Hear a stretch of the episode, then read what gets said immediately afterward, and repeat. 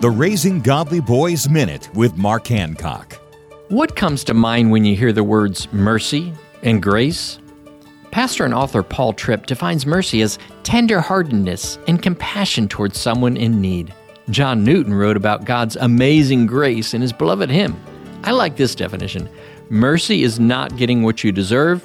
Grace is getting what you don't deserve.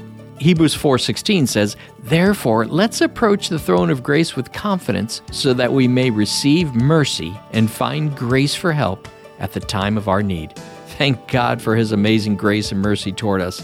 As we strive to raise godly boys, let's be quick to practice the same mercy and grace we've received.